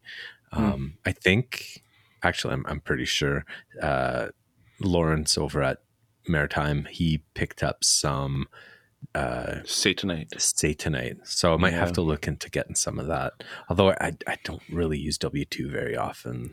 Pickle was just talking about how he did hamon and he didn't care worth a damn if it was dry yet or not. He did it well. I can't imagine that working. I've done it and it just, the moisture swells, it evaporates, right? It's going to boil out of your clay and it pops it off the blade. Makes sense to me, man. I don't know. Hey, whatever. If it frickin' works for him, beautiful. Do it. Yeah, it didn't work for me. I'm going to try a different way. Yeah. Different clays, different effects. But yeah, well, that's my week. For sure. Wish I'd like to go for a tattoo. I'm looking at a cancellation. I almost went today. There was an opening at 4:00 and I messaged and it was taken already. So I'm just keeping an eye on one of these American traditional tattooers that's in town that I like. So that's my goal. Waiting to hear back from my dude as to what's going on, because I was supposed to go in at the beginning of December. I was supposed to go in and get my back done. Like I'm getting like a big back piece done. And what are you getting? Or do you want to share? Yeah, I guess so. It's one of those things that you know, somebody could steal my idea if they wanted to, but they could steal it after if they wanted to too. So what difference does it make? But I've had this battle throughout my entire life of good and evil kind of thing. Raised in a very hardcore religious family and me not seeing eye to eye with it. It's been a battle for sure. Some of the roads that I've gone down were a little on the dark side, and some of the things that I've done, to say that I don't have regrets would be a lie. So my tattoo is based very much around the idea of that, the battle between good and evil in my life, the devil on your left shoulder, the angel on the right. And based off of that, I was going to get my left armpit tattooed to look like it's a rift to hell with demons and whatnot crawling out of it. Yikes. Demons and skeletons, you know, and then on the right armpit was going to be heaven with angels flying out of it, and then in the middle of my back it was going to be heaven kind of on like the top portion of my back, and then hell kind of rolling around to the bottom portion of my back to kind of look like a yin yang.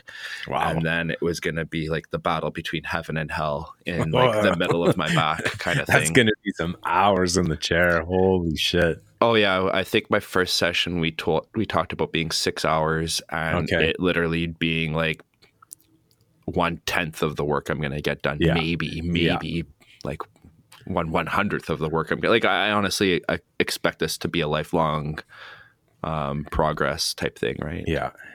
So as much as like I've got the almost the whole idea in my head, I mean that's been building for 20 some years now. Yep. But, and that's the same guy that designed the Can Iron t-shirt.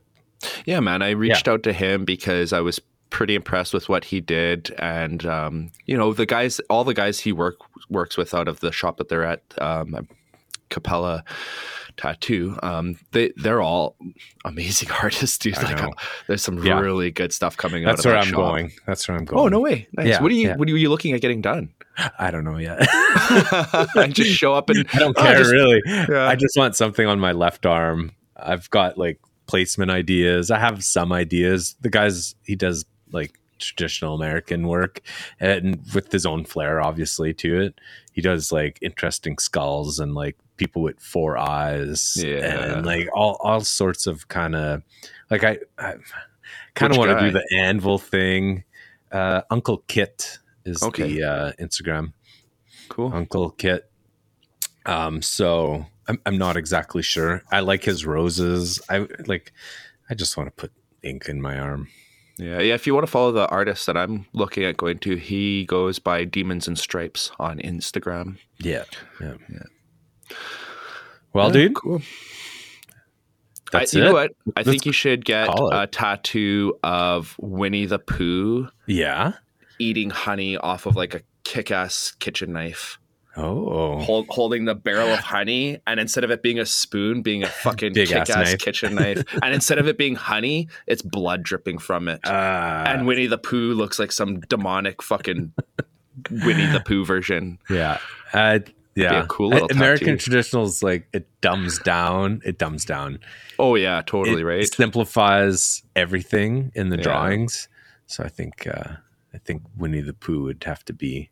No, that's more like different. I like his more Demons and Stripes. He makes these wolves that are really nice. I'm tempted to get the wolf that he makes. So I'm trying to remember the name of the other guy that works out of their shop that I see. He does some really good stuff too. There's lots. I know. Yeah. Fuck, I feel like an ass because I was in the shop and he was all like asking me what my design is, and we're going over it, and I like was a little on the loud side. I get excited, right? And we're like in this back room, and I realize how loud I'm getting. And I like look around. Excited? I stop and I look around, and like everyone's looking at me, and I'm like, okay, either I'm like really baked right now, or everyone's looking at me. Yeah, or both.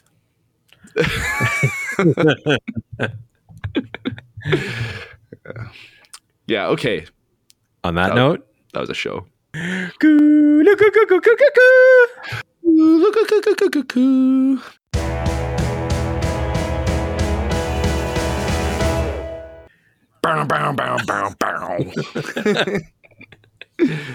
I just saw a picture from Rich Hanford of a tattoo art, from a blacksmith here, Brendan Iliuk, and his whole left arm is done. Oh yeah, Brandon's got some sweet tattoos. Actually, you know what? You were talking about the filleting knives.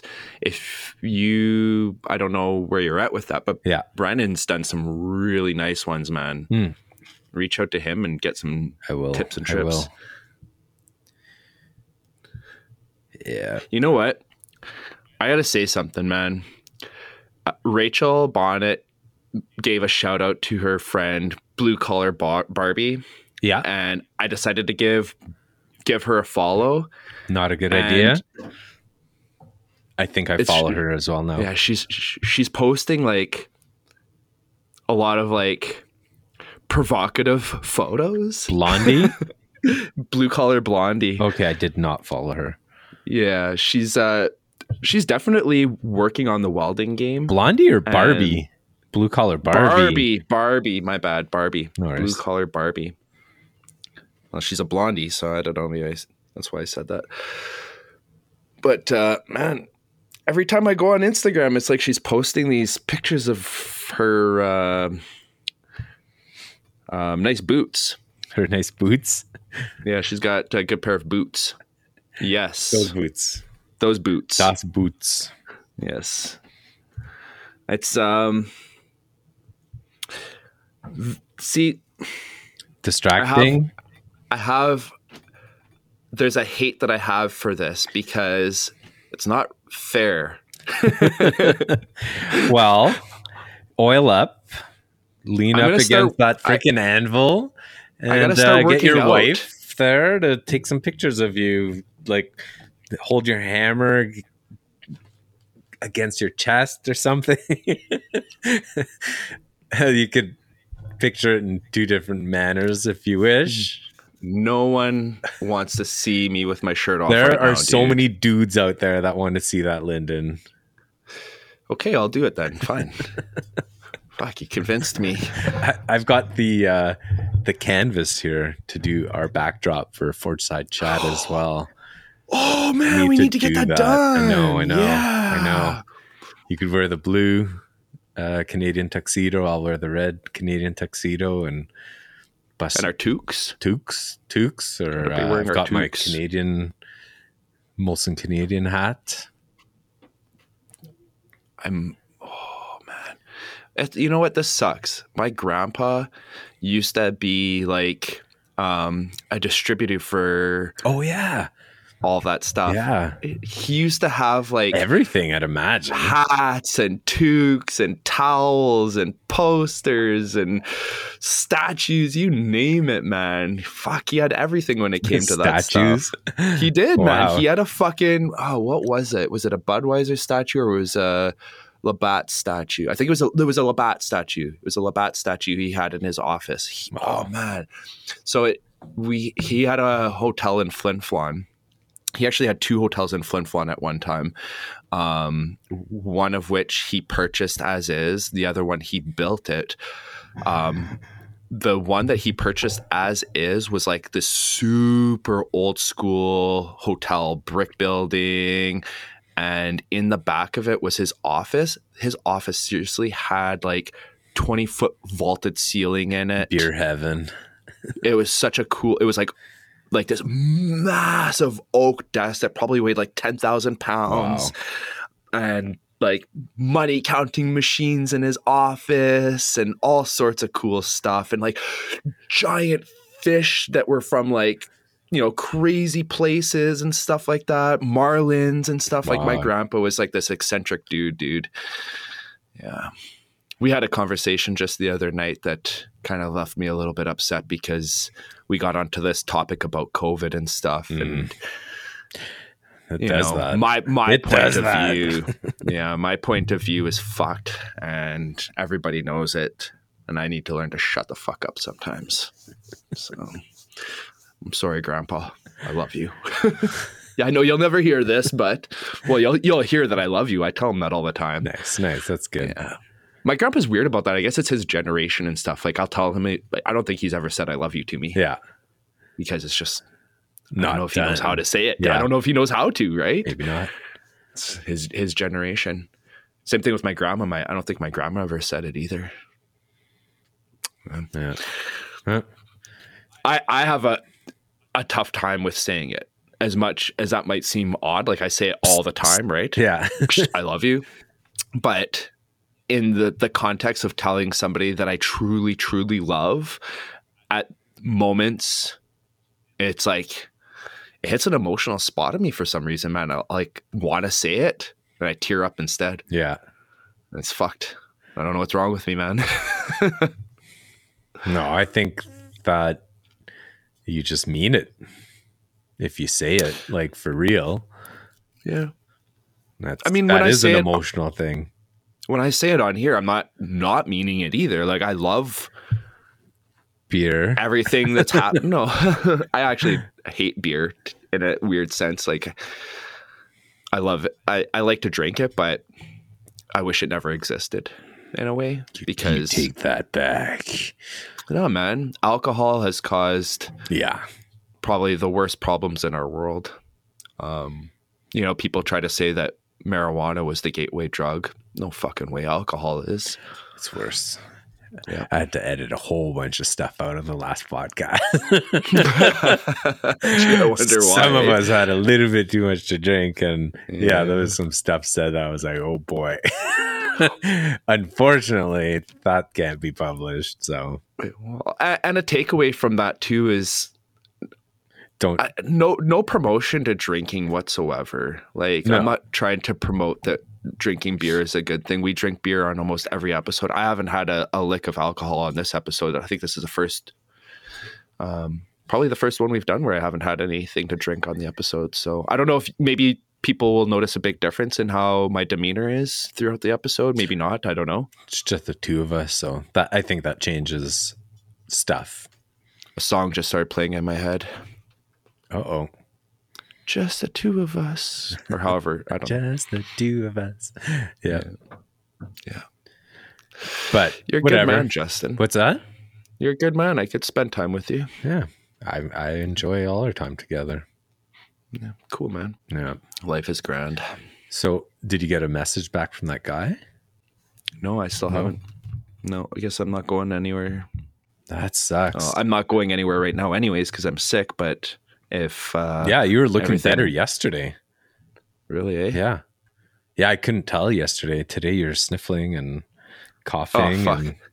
It's nothing now all of a sudden. That's what I mean. It comes in floods, dude. Oh, like, I'll be fine for like an hour or two, and then all of a sudden it's like I get the chills or I'll get the sweats. Yeah. Nose starts just running like crazy. Yeah. And if the coughing starts, man, fuck it. Sometimes it's really hard to get rid of the cough. Yeah. But so far, I'm testing negative. I've taken two so far. I've got to take another one, probably take it in like an hour or so here and see how it's going. I have to report back to my place of employment to let them know what's happening. And yeah. I'm just playing the cards that are dealt to me, man. There's nothing much I can do about it, right? Yeah. It sucks. Lots of stress, especially with like what's going on. Like schools and work and all that, but you gotta just not to promote drinking, but just get a case of beer. And no, that's what I'm not. That's actually what I'm not doing. No, because, it's not healthy, but like take time with the family and make a nice meal together or something. That's what like play a board game. Try to. That's hilarious. We played Monopoly last night. My kid's 5 years old and she fucking got Monopoly, dude. I was fucking stoked. No way. She was like, she understood. Please, bitch, give me all your money. we didn't quite get that far into the game. We got to the point where like almost all the properties were purchased. Yeah. But it was just awesome seeing my like kid understand how, you know, how to divide money and add and subtract and stuff like that. It's just like she's in kindergarten right now. So she's kind of learning her numbers at kindergarten, but we're trying to push math on her, dude. Yeah. Like big time. It's one that like when kids struggle with math, it's like, no, my mom's not good at math, and because of that, I'm not good at math, and they abandon. It's one that's really hard for kids to like to break the barrier of thinking that they could learn it. For some reason, they just give up. Math is literally our society is built on math, dude. As much as the world we live in was formed over an anvil, it would not have been done without math. Yeah. Oh, dude, I made my tongs out of round stock, and I was like, how much volume less is there because it's round compared to square? Because I got that 3/4 inch round from you. I was like, how long do I need to like have my stock to start with? So what is 3/4 round compared to 3/4 square? It's like 78% less, something like that. Something to consider with that round bar. That's 41. Oh, sucker rod, right? Yeah. Known to be 4140. Something that I learned from somebody that you have to watch out for with those when you make tongs with them, don't quench them. Yeah. Yeah, I know. Usually I'm just quench and keep going and do this and flip them around, quench that end. And no, you're definitely waiting to, okay. Just let them cool. Yeah, let them air cool. Do I leave? Okay. Don't even do it at black heat. I think that's why that little skull popped off the back of my rein. I looked at the grain and it's like smooth. And I'm like, sucker. Shit, they were warm. I didn't think they were that hot, but it probably hardened to a point and... Yeah. Damn.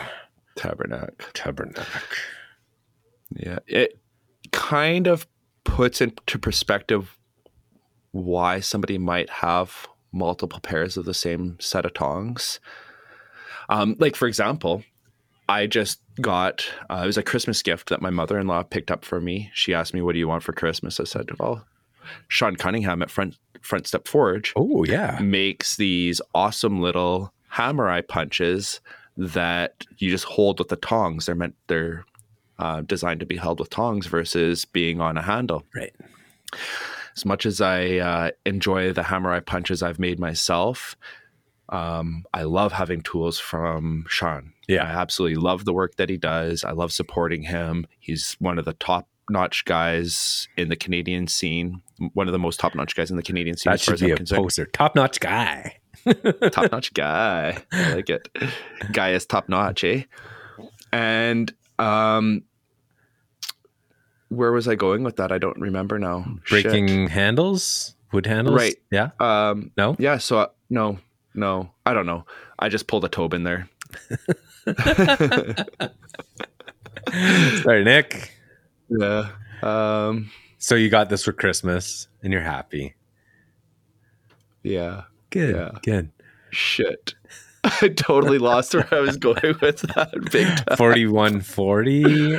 Those are S7. They're H13. Excellent little tools to have. Sean's got a whole array of wicked awesome tools. Top-notch Canadian guy. Yeah. Wow. Sweet, dude. Have a great week, man. You too, dude. All right. Nice chatting with you. Peace, dude.